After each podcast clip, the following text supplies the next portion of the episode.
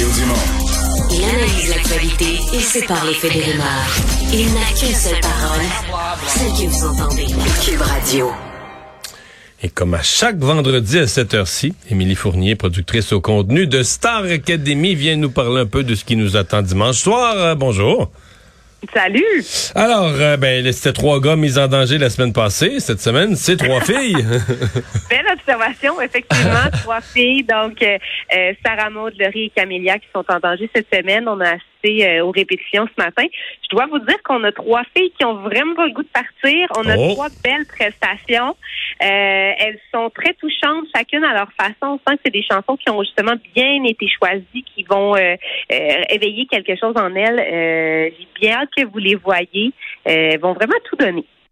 Mais on dirait euh, qu'il y a- toujours un, un processus qui se ressemble un peu lors de la mise en danger, hein, parce qu'on dirait que euh, à chaque fois qu'elles vont faire bon euh, les la mise en danger et tout ça, il y a un moment où elles sentent qu'elles sont pas bonnes. C'est autant pour les gars pour les filles. Il y a comme un moment où, Ouais, ouais, comme les, les phases du deuil, là, là elles s'effondrent, ça va pas du tout. Puis là, tranquillement, on reprend confiance. Ils vont faire un cours avec Lara qui a l'impression de, on dirait que ça leur donne des ailes. Puis après ça, les trois sont redevenus confiantes. Est-ce que je me trompe?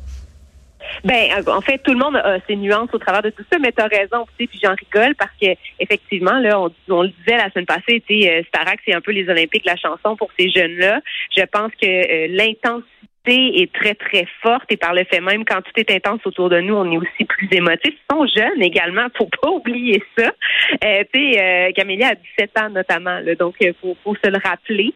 Euh, c'est beaucoup, beaucoup d'émotions. C'est des jeunes qui ils réalisent leurs rêves en ce moment. tu sais. Donc, replongez-vous quand vous aviez 17, 20 ans, 25 ans, vous étiez à deux doigts de réaliser votre rêve, vous étiez dans vos premiers projets. Là, on vous ébranle. Ah, tu veux pas sortir, là.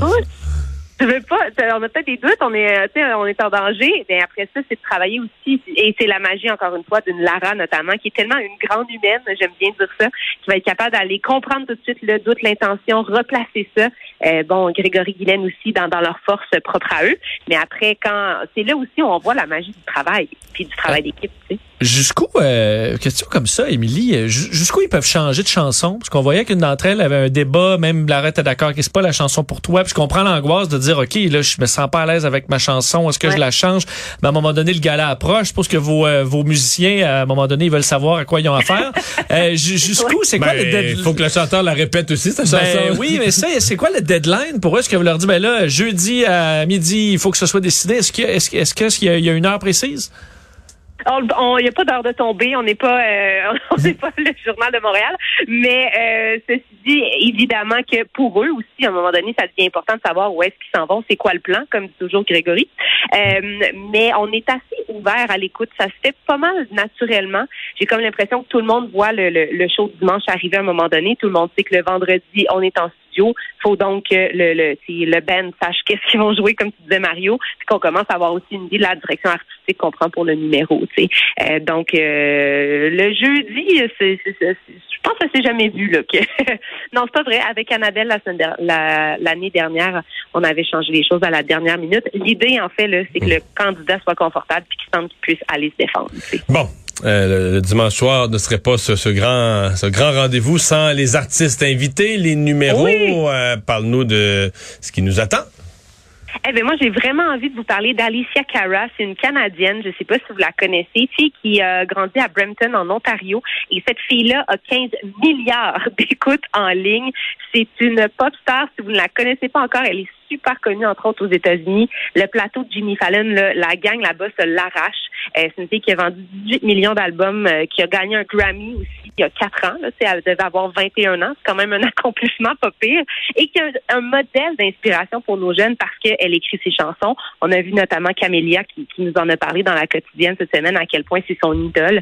Euh, donc, fille qui a un, un naturel et un côté accessible euh, vraiment extraordinaire. Je pense qu'il va y avoir des beaux échanges dans ce numéro-là entre elle puis euh, nos jeunes. Elle a une superbe belle voix aussi. Donc, tu sais, on parle beaucoup du parallèle avec les jeunes parce que c'est de la musique pop et tout ça. Mais je pense que pour monsieur, madame, tout le monde aussi, c'est vraiment de la musique qui est très, très bien fait.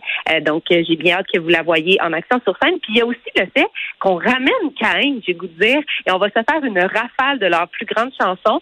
Euh, donc, les gars, ils débarquent là, comme si on partait en tournée, en road trip. Ils amènent leur, leur roulotte sur la scène. Ça va être super le fun.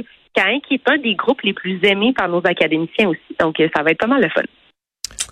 Ben, on va surveiller ça. D'autres. euh, Ben, il reste Patrick Bruel, est-ce que je me trompe? Ben oui, ben, Pas le euh, rien de moins. On ouvre le show avec ça.